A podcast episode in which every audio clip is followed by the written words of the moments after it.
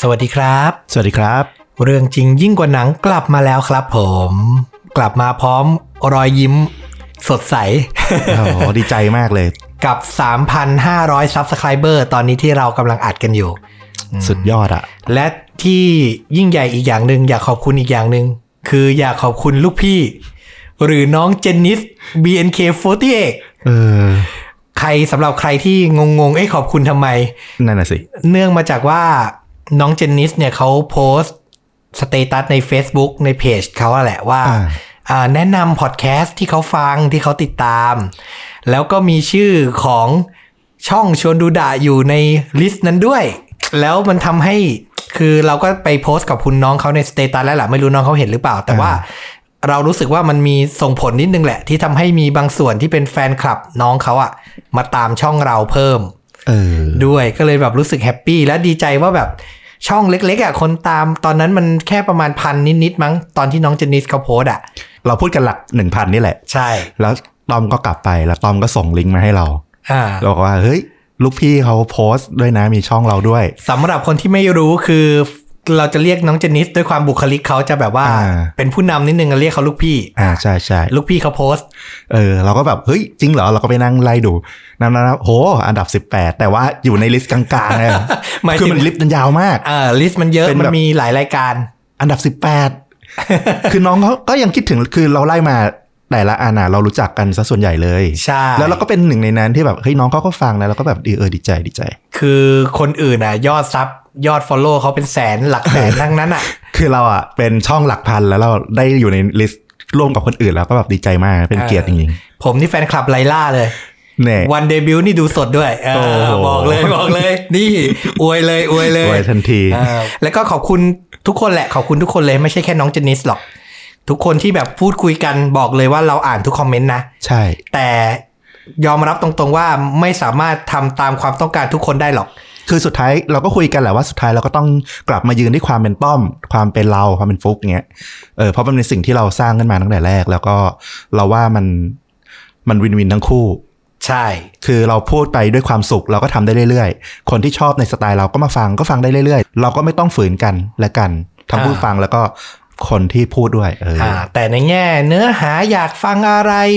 ออกเสียงภาษาอังกฤษผิดถูก อันนี้ ข้อมูล สารภาพ ข้อมูลผิดถูกอะไรเงี้ย อันเนี้ยมาได้เต็มที่ไม่มีปัญหา ใช่ใช่ เลย ยินดีรับฟังเลย แต่ที่ทำไม่ได้เลยก็คือ คนที่บอกว่าไม่ต้องเกริ่นได้ไหมเล่าเลย เนี่ย วันเนี้ยยาวอีกแล้วเนี่ย ด้วยความที่มันเป็นพอดแคสต์มันคือรายการพูดคุยแลกเปลี่ยนความคิดเห็นเนาะ ใช่เนี่ยยังไม่เข้าเรื่องเลย อ่ะไปงั้นเข้าเรื่องกัน อ่ะ นะค เข้า รับ เรื่องเลยละกัน กับเรื่องจริงยิ่งกว่าหนังในวันนี้นะครับ ผมเปลี่ยนแปลงรูปแบบนิดนึง คือธรรมดาเนี่ย EP หนึ่งจะมี 2 เรื่องฟลุกเรื่องหนึ่งผมเรื่องหนึ่ง อ่า แต่ตอนนี้ขออนุญาตทำเหมือนค่าจริงยิ่งกว่าหนังก็คือ จะเป็นหนึ่งเรื่องต่อหนึ่งคลิปนะครับ อ่า ผม ด้วยความที่แบบอยากให้มันมีความถี่ค่อนข้างคงที่ด้วย อีกอย่างก็ดีนะหมายถึงว่าเขาจะได้เลือกฟังเป็นเรื่องๆเก็บเป็นเรื่องๆไปได้เลย บางทีฟังคลิปหนึ่งสี่สิบนาทีห้าสิบนาทีฟังไม่จบ แล้วก็มาหาไทยหลังก็อาจจะไม่เจออะไรอย่างเงี้ย อ่า ก็เป็นไปได้ งั้นก็จะเป็นอย่างนี้ไปนะครับผม วันนี้เนี่ยอยากจะพาคุณผู้ฟัง ย้อนเวลาไปที่ยุคสงครามโลกครั้งที่หนึ่งในปี 1918 อ่าหนึ่งเก้าหนึ่งแปด นะครับผมก็สงครามโลกครั้งที่หนึ่งก็จะคลาสสิกกว่าครั้งที่สองนิดนึง ในแง่ของอาวุธยุทโธปกรณ์ แล้วก็การสู้รบที่มันอาจจะยังไม่ได้แบบว่าเน้นเทคโนโลยีมาก ถ้าเราดูจากหนังอย่าง 1917 อย่างเงี้ยอ่ะ อืมอืม หนังออสการ์เนี่ยก็แบบก็จะสู้กันในสนาม เพราะมี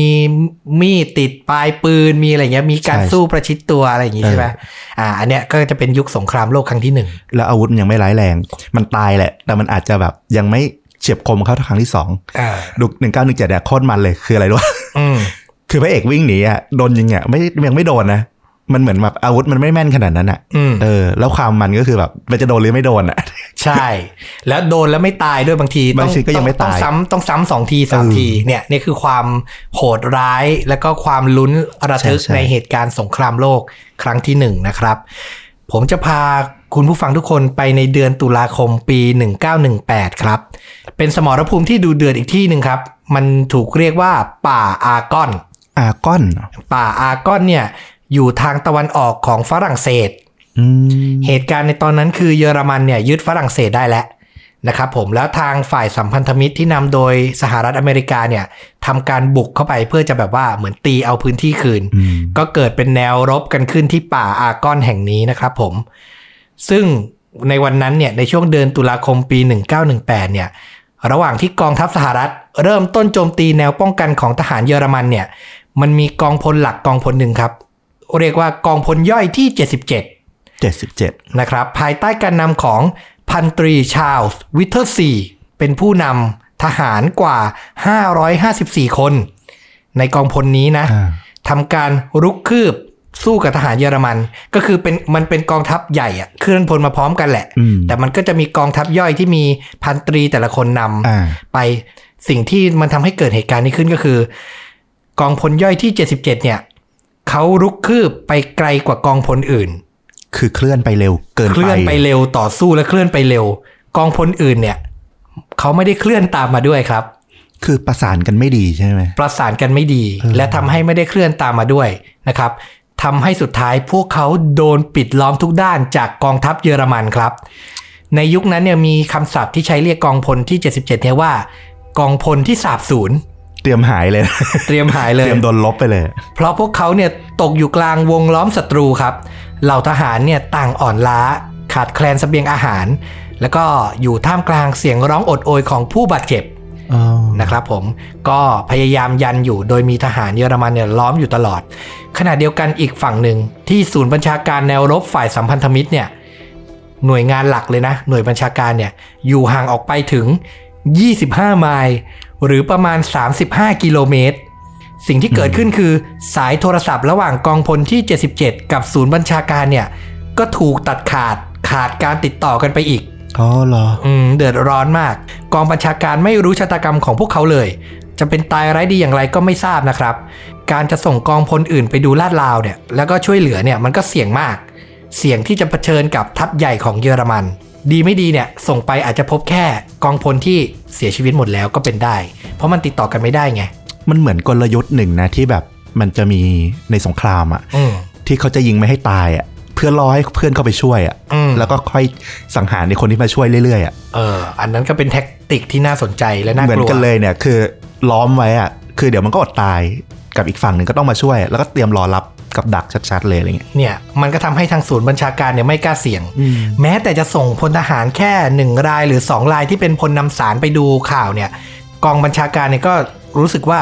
ส่งไปก็อาจจะถูกจับได้ หรืออาจจะถูกยิงทิ้ง เออ คือมันไม่คุ้มกับการที่จะเสี่ยงส่งไปเลย เพราะมันเป็นกองทัพที่แบบอยู่ท่ามกลางวงล้อมทัพใหญ่ของเยอรมันเลย นะครับผมและท่ามกลางสถานการณ์ขับขันนั้น กองทัพเยอรมันเนี่ยก็เริ่มรุกคืบเข้ามาหากองพลที่ 77 เรื่อยๆ นะครับผม โดยรายละเอียดหลังจากจบเรื่องเนี่ยมีการบอกเล่าในภายหลังว่า ทหารเยอรมันเนี่ยอยู่ห่างจากกองพลที่ 77 เนี่ยแค่ 200 ฟุต โอ้โห หรือประมาณ 61 เมตรเท่านั้น ใกล้มากเลยนะ ใกล้สุดๆ นะครับ กองพลที่ 77 เนี่ยขาดทั้งน้ำทั้งเสบียงอาหาร ยารักษาโรคและกระสุน คือยันอยู่อย่างเงี้ยนะสองวันเต็ม อื้อหือ ๆ คือวันที่ 3 และ 4 ตุลาคม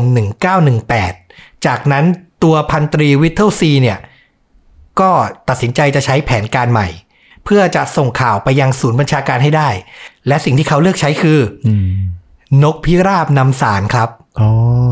น กพิราบนำสาร โอ้ ต้องบอกว่านกพิราบเหล่านี้ถูกส่งมาจากกองทัพอังกฤษ โดยสมาคมนกพิราบอังกฤษเนี่ยได้ทำการส่งให้กองทัพสัมพันธมิตรอื่น ๆ ที่มารบในดินแดนใกล้เคียง มีรายงานว่ามีนกพิราบเนี่ยนะครับ นับแสนตัว ในสงครามเนี่ย ที่ถูกส่งไปปฏิบัติการ ส่งไปปฏิบัติภารกิจในสงครามโลกครั้งที่หนึ่งนะครับผม ซึ่งแผนการของพันตรีวิทเทิลซีผู้นำเนี่ยนะครับ ก็จะเริ่มจากการส่งนกพิราบนำสารตัวหนึ่ง ส่งไปโดยเนี่ยผูกข้อความ อ่าเราคงเคยเห็นนะผูกไว้ที่อ่าขานกอะไรอย่างเงี้ย ใช่ เขียนข้อความสั้นๆ ผูกไว้ที่ขานกและให้นกเนี่ยบินไปที่ศูนย์บัญชาการใหญ่ อ่า นะครับผมโดยข้อความแรกเนี่ยพันตรีวิทเทิลซีเนี่ยเขาอยากรับการสนับสนุนจากกองบัญชาการใหญ่ โดยการให้เล็งปืนใหญ่ มาระดมโจมตีทัพเยอรมันเพื่อให้ข้าศึกล่าถอยไป และเปิดทางให้พวกเขาเนี่ยตีฝ่าไปหากองทัพใหญ่ได้ อืม อันนี้คือแผนการแรกนะครับผม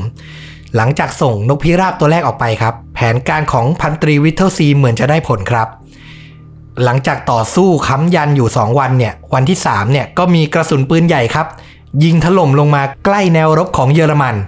พวกทหารในกองพลที่ 77 ต่างโห่ร้องดีใจครับ เพราะความช่วยเหลือที่พวกเขารอคอยมาหลายวันเนี่ย มาถึงแล้วครับ เหล่าทหารเยอรมันเนี่ย ต่างหลบระเบิดกันจ้าละวันเลย แต่ทว่าสุดท้ายครับ หากกระสุนปืนใหญ่ เริ่มออกห่างจากแนวรบเยอรมันมาเรื่อยๆครับ ก่อนจะเริ่มหันทิศทางมาตกใส่ทหารอเมริกัน อ่า โดยไม่ทันตั้งตัว เหล่าทหารอเมริกันแตกตื่นวิ่งหนีตายกันอย่างโกลาหลเลยครับ อ้าวเรื่องพลิกเลย คดีพลิกเลย เมื่อตั้งสติได้เนี่ย พันตรีวิทเทิลซีก็พบว่า ปืนใหญ่อเมริกันจากศูนย์บัญชาการเนี่ยกำลังยิงใส่พวกเดียวกันเอง ทางเดียวที่จะกอบกู้สถานการณ์นี้ได้ก็คือ เจ้านกพิราบที่เหลืออยู่ในกรงที่จะต้องส่งข่าวไปบอกศูนย์บัญชาการอีกครั้งหนึ่งว่า ตอนเนี้ยที่ยิงอยู่อ่ะ มันผิดตำแหน่ง อืม ไปไกลแล้วนะ อย่างที่บอกการสื่อสารมันคงไม่ได้แบบบอกรายละเอียดดีเทลชัดเจนว่า ส่งมาละแวกนี้ละติจูดนี้ลองติจูดนี้คงไม่ถึงขั้นนั้น มันทำให้การสื่อสารผิดพลาดและจากยิงทหารเยอรมันกลายเป็นยิงพวกเดียวกัน พันตรีวิทเทิลเซลก็เลยต้องรีบส่งเหล่านกพิราบสื่อสารออกไปอีกครั้งนะครับผม ประเด็นคือตอนเนี้ยนกพิราบสื่อสารเนี่ยเหลืออยู่เพียง 3 ตัวสุดท้ายเท่านั้น อืมนี่มันพล็อดหนังมากเลยนะ โอกาสเหลือแค่ 3 ครั้งเท่านั้นในการส่งข่าวนะครับ เขารีบส่งสัญญาณเรียกทหารให้นำนกพิราบทั้ง 3 ตัวมา ก่อนจัดแจงเขียนข้อความลงในกระดาษ ผูกติดขาเจ้านกและปล่อยมันบินขึ้นสู่ท้องฟ้า แต่แน่นอนครับ มีครั้งแรกแล้วครั้งที่ 2 ยากขึ้นแน่นอน เจ้านกตัวแรกที่พันตรีวิทเทิลซีปล่อยออกไป บินไปถึงแนวรบเยอรมัน และถูกปืนไรเฟิลของข้าศึก ระดมยิงจนร่วงในที่สุดครับ อืมทางฝั่งเยอรมันเขาก็รู้แกวอะเนาะ รู้แก้วและเห็นนกบินนี่รู้แล้ว เออ นกพิราบสื่อสารแน่นอน ยิงทิ้งก่อนเลย ตัวแรกไม่สำเร็จ ต่อมาถึงคิวของนกตัวที่สองก็ถูกปล่อยออกไปเช่นเดิม และเมื่อถึงแนวรบเยอรมัน มันก็ถูกทหารเยอรมันสอยจนร่วงอีกเช่นกันครับ ความหวังสุดท้ายเนี่ยจึงมาตกอยู่ที่ แม่นกพิราบขนดำที่มีชื่อว่าแชร์อาร์มี่ครับ แชร์อาร์มี่แปลว่าอะไร มันเป็นภาษาฝรั่งเศสครับ ถ้าแปลเป็นภาษาอังกฤษก็คือ dear friend Dear friend แปลเป็นไทยก็คือเพื่อนรัก อืม เออ เจ้าแชร์อาร์มี่นี่ก็คือเจ้าเพื่อนรัก เป็นนกพิราบเพศเมียขนดำนะครับ ภายในจดหมายเนี่ย พันตรีวิทเทิลซีเขียนข้อความว่า เรากำลังโดนยิงถล่มจากปืนใหญ่ฝ่ายเดียวกัน เห็นแก่สวรรค์ช่วยหยุดเจ้าพวกนั้นที อืม นี่คือข้อความหลังจากเขียนเสร็จปุ๊บก็ม้วนแล้วก็ติดไว้ที่ขาของเจ้าแชร์อาร์มี่แล้วก็ปล่อยมันออกไปทันที ในสภาพที่มันค่อนข้างตัวสั่นเทาและตื่นกลัว เอ้ยตัวนกมันสั่นเทาอย่างเงี้ยเหรอ ใช่ตัวนกมันสั่นเทาตามรายละเอียดที่เขาบอกนะ เพราะว่าเสียงระเบิด เพราะเสียงปืนอะไรมันล้อมไปหมดอะเนาะ เราว่าเป็นไปได้ เออ โห คิดดูแค่เป็นพลทหารธรรมดาก็ไม่ไหวแล้ว ห อะ รือมันเห็นเพื่อนโดนยิง อันนี้ไม่รู้เหมือนกัน อันนี้ไม่รู้เหมือนกัน แต่มันก็ตัวสั่นด้วยความสั่นเทา แต่ก็บินออกไปทำหน้าที่นะครับผม เจ้าแชร์อาร์มี่เนี่ยกางปีกโผบินผ่านแนวรบของทหารเยอรมัน อย่างที่บอกนะครับ มันคือความหวังสุดท้ายของกองทัพกองพลที่ 77 มันมุ่งหน้าไปยังกองบัญชาการฝ่ายสัมพันธมิตรครับ แน่นอนว่าพอทหารฝ่ายเยอรมัน เห็นว่ามีสารเนี่ยติดอยู่ที่ขาของนกพิราบ ก็ระดมยิงใส่เหมือนเดิมครับ กระสุนนัดแล้วนัดเล่า พุ่งถากเจ้านกน้อยไปอย่างฉิวเฉียด เกือบจะโดนและ มันหลบพ้นนะครับ แต่สุดท้ายเจ้าแชร์อาร์มี่ ก็โดนยิงเข้าอย่างจังครับ ที่ขาข้างหนึ่ง จนสภาพขาของมันเนี่ย ห้อยต่องแต่งเกือบขาด เออ และโดนยิงอีกนัดทันที ซึ่งกระสุนอีกนัดเนี่ย ตัดทะลุอกมันไปนะครับผมยังไม่พอครับ กระสุนหากระสุนน่ะ มันเป็นทหารที่ระดมยิงนกอ่ะ อีกนัดหนึ่งเนี่ยก็ยิงโดนเบ้าตาของเจ้าแชร์อาร์มี่ทำให้ตาบอดทันที โอ้โห สามนัดแล้วนะ เออ โดนขาขาด เฉียดกลางอก และโดนตาบอดไปข้างหนึ่งทันที เจ้านกพิราบน้อยเสียศูนย์ครับ ก่อนค่อยๆ ร่วงถลาตกลงมา ภายใต้สายตาทหารอเมริกันที่เฝ้ามองอย่างลุ้นระทึก แน่นอนว่าทหารอเมริกันเนี่ยใจเสียและ เพราะความหวังสุดท้ายเนี่ยแหลกสลายร่วงหล่นจากท้องฟ้า เจ้าแชร์อาร์มี่เนี่ย นอนแน่นิ่งกับพื้นดินครับ ความหวังเหมือนจะหมดไป แต่ชั่วอึดใจเดียว มันกลับค่อยๆ ลืมตาและฟื้นตัวขึ้นมาอย่างน่าอัศจรรย์ครับ และเริ่มออกบินอีกครั้ง และฝ่าพ้นกองทัพทหารเยอรมันในที่สุดครับ สุดยอดจริงนะเนี่ย เจ้านกน้อยแชร์อาร์มี่ ใช้เวลาครึ่งชั่วโมง กับสภาพที่ร่อแร่เต็มทีนะ ฝ่ากระเสือกกระสนบินไปไกลครับ กว่า 25 ไมล์อย่างที่บอก 35 กิโลเมตร จนถึงศูนย์บัญชาการ พร้อมกับสารที่ติดกับขาที่เหลือเพียงข้างเดียว มันเดินกระเพกกระเพกพาร่างที่บาดเจ็บไปหาพลสื่อสาร ที่รีบออกมาเปิดสารในทันที ปืนใหญ่ถูกสั่งให้หยุดยิงครับ และวันต่อมาปืนใหญ่เดียวกันนี้ ก็เริ่มหันกระบอกไปยิงถล่มแนวทหารเยอรมัน จนสามารถช่วยเปิดทาง ให้กองทัพที่เหลือ ตีฝ่าไปช่วยกองพลที่ 77 ได้ในช่วงเวลา 4 วันต่อมาครับ โอ้โห รวมเวลาทั้งหมดกองพลเนี้ยถูกรุมล้อมอยู่ถึง 6 วันเต็ม และเหลือทหารที่รอดชีวิตออกมาเพียง 194 นายเท่านั้นครับ จากกี่นายนะ 554 เหลือ 194 นาย เสียชีวิตไปเกินครึ่ง และหนึ่งในพลทหารที่รอดชีวิต ก็มีพันตรีชาววิทเทลซีที่เป็นผู้บัญชาการเนี่ยด้วยนะครับผม ต้องบอกเลยว่าทั้งหมดเนี่ย เกิดขึ้นจากวีรกรรมความเสียสละของเจ้านกพิราบน้อย ชัดๆเลย โอ้โห นี่ คือฟังแล้วขนลุกมากเลยนะ เออ นี่คือเจ้าสัตว์น้อยตัวหนึ่งที่ช่วยชีวิตคนไว้เกือบ 200 คนนะครับ ในศึกครั้งนั้น สุดยอดจริง ๆ นะเนี่ย เรื่องราวต่อมาอย่างที่บอกเจ้าแชร์อาร์มี่เนี่ยบาดเจ็บหนักมากนะครับผม มันก็ถูกนำตัวไปรักษาอย่างเร่งด่วนโดยแพทย์ของกองทัพครับ และในที่สุดเจ้านกพิราบขนดำก็รอดมาได้ เอ้ยรอดด้วย ใช่ แม้จะต้องสูญเสียขาไป อืม แต่แพทย์ก็ได้ทำขาไม้เทียมให้มันใหม่ อืม หลังจากนั้นเนี่ยมันก็ถูกนำขึ้นเรือกลับไปยังสหรัฐอเมริกาครับ และได้รับการต้อนรับอย่างสมเกียรติ เยี่ยงวีรบุรุษสงคราม ก็สมควรให้จริง ๆ นะ ใช่ ฟั ไหม วีรกรรมแล้วนี่แบบ สุดยอดเนาะ สุดยอดจริงอะ เจ้าแชร์อาร์มี่เนี่ยได้รับการเขนประดับที่ชื่อว่า ครัวเดอแกสเป็นภาษาฝรั่งเศสนะครับ จากกองทัพฝรั่งเศส อันนี้หนึ่งรางวัล อ่า แล้วก็ได้อีกหนึ่งเหรียญทองจากกองทัพสหรัฐอเมริกาด้วย โดยนายพลจอห์นเพอร์ซิงแห่งกองทัพสหรัฐเนี่ย กล่าวถึงเจ้านกตัวนี้ว่า ไม่มีอะไรที่สหรัฐอเมริกา จะตอบแทนเจ้านกตัวนี้ไม่ได้ บิ๊กเบิ้มเลยระดับใหญ่ในกองทัพพูดเองเลยนะครับผม ซึ่งเจ้าแชร์อาร์มี่เนี่ย หลังจากรับใช้ชาติในครั้งนั้นเสร็จเนี่ย ก็ในประวัติเขาก็บอกว่ามันอะผ่านสมรภูมิรบอะรวมทั้งหมดอะ12 สมรภูมิรบ อื้อหือ อื้อหือ นะครับผมและหลังจากนั้นเนี่ยหลังจากจบภารกิจอันเนี้ยเป็นอันสุดท้ายเนี่ยมันก็อยู่ที่อเมริกาจนเสียชีวิต ในเดือนมิถุนายนปี 1919 ก็ถัดจากภารกิจสุดท้ายเนี่ยหนึ่งปี เออ นะครับผมร่างของวีรสตรีนกพิราบตัวเนี้ยถูกนำไปสตาฟและจัดแสดงในพิพิธภัณฑ์สมิธโซเนียน เพื่อลำลึกถึงวีรกรรมอันกล้าหาญที่ได้ช่วยชีวิตทหารนับร้อย ให้กลับมาพบครอบครัว และคนรุ่นหลังอีกมากมายเนี่ยมีโอกาสได้ลืมตาดูโลกก็เพราะเจ้านกตัวนี้ครับ โอ้โห นี่คือเรื่องราวของวีรสตรีนก อืม นะเจ้าแชร์อาร์มี่ สุดยอดจริง สุดยอดนะ ถ้านึกเป็นคนนะ ก็คือเหมือนโดนระกับระเบิดขาขาด ใช่ โดนยิงทะลุอกไปไม่ตาย ตาบอดข้างหนึ่งด้วย ตาบอดข้างหนึ่งด้วย แต่ยังใจสู้และทำภารกิจตัวเองให้รู้ล่วง เออสุดยอดอะ คือไม่ว่าจะเป็นสิ่งมีชีวิตชนิดไหนทำได้ขนาดนี้เพื่อภารกิจเนี่ย มันก็แบบน่าชื่นชมแล้วอะคือตอนเราอ่านเราขนลุกเลย อืม ขอบคุณข้อมูลจากเว็บ gypsyworld.com อ่า โอ้โห เรียบเรียงภาษาดีมาก อันนี้ที่เอามาเอามาเล่าต่อต้องให้เครดิตเขาเลยส่วนหนึ่ง อ่ะใครอยากไปลองอ่านภาษาสวยๆ ลองไปติดตามได้ มีบทความที่น่าสนใจอีกมากมาย อืม นะครับในเว็บนี้ gypsyworld.com นะ ลองเซิร์ช Google กันดูนะครับอ่าพูดถึงภาพยนตร์บ้าง ภาพยนตร์ที่เกี่ยวข้องกับเจ้านกน้อยแชร์อาร์มี่เนี่ยต้องบอกว่าในช่วงสงครามช่วงนั้นอ่ะมันก็คือกลายเป็นเรื่องเล่าที่แบบน่าตื่นตาตื่นใจ น่าพูดถึงของสงครามโลกครั้งที่หนึ่งในอเมริกาในช่วงนั้นเลย คือจบสงครามมาก็แบบ เป็นที่พูดถึงเป็นอย่างมาก เป็นกระแสอยู่ช่วงหนึ่งเลย แล้วก็ทำให้มันมี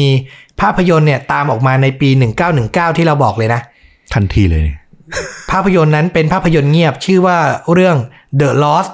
Battalion อ่า ก็คือกองพันที่สาบสูญนะกองพันที่สูญหายอย่างที่เราเล่าไปนั่นแหละ ก็ชื่อมันก็อันนั้นเลย ข่าวดีคือมันมีให้ดูใน YouTube เดี๋ยวเราแปะลิงก์ อ่า เป็นเต็มเรื่องเลย เป็นหนังเงียบดูได้อยู่เข้าใจอยู่แล้ว ทำมาตั้งแต่ปี 1919 อยากให้นึกภาพว่าตอนนั้นน่ะ อุตสาหกรรมภาพยนตร์ยังไม่ได้ดีมาก อืม การทำภาพยนตร์อ่ะมันก็ไม่ได้เป็นพล็อตอะไรที่แบบว่า เขียนบทหรืออะไรจริงจัง มันก็คือการทำอารมณ์เหมือนเป็นจำลองข่าวจำลองเหตุการณ์ คนที่นำแสดงในภาพยนตร์เรื่องนั้นน่ะ พันตรีวิทเทิลซีเนี่ยก็เล่น เหล่าทหารที่ผ่านศึกมาก็เล่นเองจำลองเป็นตัวเองว่า อ่า ผ่านภารกิจอะไรมา อ่า และก็มีเจ้าแชร์อาร์มี่เนี่ยตัวจริงเนี่ยโผล่มาในภาพยนตร์ด้วย เราดูแล้วช่วงท้ายๆ มันจะมีซีนที่เขาอยู่ในกรงแล้วแบบเดินขาเดียวอะ่ะ พอเขาเหลือขาเดียว เออ เขากระโดดกระโดดกระโดด แต่ดูสุขภาพดีแล้วนะ อ่าๆ โอ้องอาจมากดูองอาจมาก อันเนี้ยคืออยากให้ดูในเชิงว่ามันเป็นภาพประวัติศาสตร์น่าดูแล้วก็ผลิตมาตั้งแต่ปี 1919 ก็คือ 1 ปีหลังสงครามจบนะครับผมอันเนี้ยน่าดูเดี๋ยวแปะลิงก์ไว้ให้ นะครับแต่ว่ามันมีภาพยนตร์อีกเรื่องหนึ่งที่อันเนี้ยเป็นเรื่องราวที่น่าชวนดูมากกว่าพล็อตน่าสนใจมากกว่า อืม เพิ่งทำออกฉายมาเนี่ยในปี 2015 เป็นภาพยนตร์เบลเยียม มีชื่อเรื่องว่า Flying Home flying home อ่าอาจจะเป็นหนังที่ค่อนข้างอ่าอินดี้นิดนึง ในไทยอาจจะไม่ค่อยได้รับการ เออเออ รู้จักเท่าไหร่ มันนำแสดงโดยเจมี่ดอนแนนมิสเตอร์เกร อ๋อ ในเรื่อง Fifty Shades of Grey โอ้ นะ โห หนุ่มหล่อเจ้าเสน่ห์ขวัญใจสาวๆ นะครับ อันนี้ ผม เขาเล่นเป็นอะไร ในเรื่องราวมันไม่ได้เป็นเรื่องยุคสงครามโลก อ๋อ พล็อตมันเป็นอีกเรื่องเลย เรื่องย่อมันอารมณ์ว่าเจมี่ดอนแนนเนี่ยเขาเล่นเป็นแบบว่าอารมณ์ผู้จัดการกองทุนที่อยากได้รับการลงทุนจากชีคท่านชีคที่อยู่ตะวันออกกลางที่มีเงินรวยมาก แต่ท่านชีคคนเนี้ยมีความบ้าส่วนตัวคือบ้าการแข่งขันนกพิราบ อืม บินแข่งบินนกพิราบอะไรเงี้ย แล้วเขาอยากได้ตัวนกพิราบที่มันแบบว่าเกรดเออะที่แบบมันเก่งมากๆ ซึ่งมันอยู่ในมือของเจ้าของที่เป็นตาลุงคนหนึ่ง ซึ่งเจมี่ดอนแนนเนี่ย ถ้าอยากจะได้รับการลงทุนลงเงินอ่ะ ก็ต้องเอานกพิราบตัวเนี้ยมาให้ท่านชี้ให้ได้ เจมี่ดอนแนนเนี่ยก็เลยบินไปเบลเยียม เพื่อไปแบบทำความรู้จักกับตาลุงเจ้าของนกเนี่ย แล้วดันไปตกหลุมรักกับหลานสาวของตาลุงคนนี้ เออ มันก็เลยเกิดเป็นเรื่องราวที่เขาต้องเลือกอะระหว่างการประสบความสำเร็จในหน้าที่การงาน การได้รับการลงทุนกับความรัก อืม ที่มันเกิดขึ้น เขาจะเลือกอะไร ฟังดูเป็นพล็อตโรแมนติกโรแมนติก ใช่ใช่ เออเราดูในตัวอย่างแล้วก็เขาก็ฉายแสงเหมือนเดิมอะเขาหล่อไง เออ อันเนี้ยมันเป็นผลงานในปีเดียวกันกับ Fifty Shades อืม Fifty Shades of Grey ภาคแรก อืมอืม เอออันนี้แต่เราไม่แน่ใจนะว่ามันก่อนหรือหลังที่เขาจะเล่นเอออา แต่ว่าเท่าที่เห็นก็คือเหมือนเขายังไม่ได้เป็นที่รู้จักดีขนาดนั้นนะอาจจะเป็นก่อนนะ ถ้าถ้าถ้าให้เราเดานะ อาจจะถ่ายมาก่อนแล้วพอ Fifty Shades of Grey ปล่อยดัง เขาก็เลยเริ่มโปรโมทให้มัน เออ ใหญ่โต อันนี้ก็เป็นไปได้ เป็นไปได้ แล้วว่าเป็นไปได้ Flying Home ลองเซิร์ช Flying ดู Home หนังปี อืม 2015 คือเราดูตัวอย่างแล้วก็มันก็ดูเป็นหนังโรแมนติกที่ดูเพลินๆน่ะ ดูพระนางได้ อ่า นะครับ แล้วก็มีพล็อตของนกพิราบเนี่ยสอดแทรก แล้วมันก็จะมีการพูดถึงเจ้าแชร์อาร์มี่เนี่ย อยู่ในพล็อต ก็คือให้เห็นถึงคุณค่าของเจ้านกอะแหละ เออเออเออ เราว่านะ ประมาณนั้น สุดยอด เนี่ย จริง มันก็คือการเอาเรื่องในประวัติศาสตร์มาผูกมาโยงนะครับผมใครสนใจก็ไปติดตามกันได้ แล้วบอกเลยว่าจริง ๆ พอไปเซิร์ชนะ มันมีสัตว์ที่เป็นวีรบุรุษในสงครามที่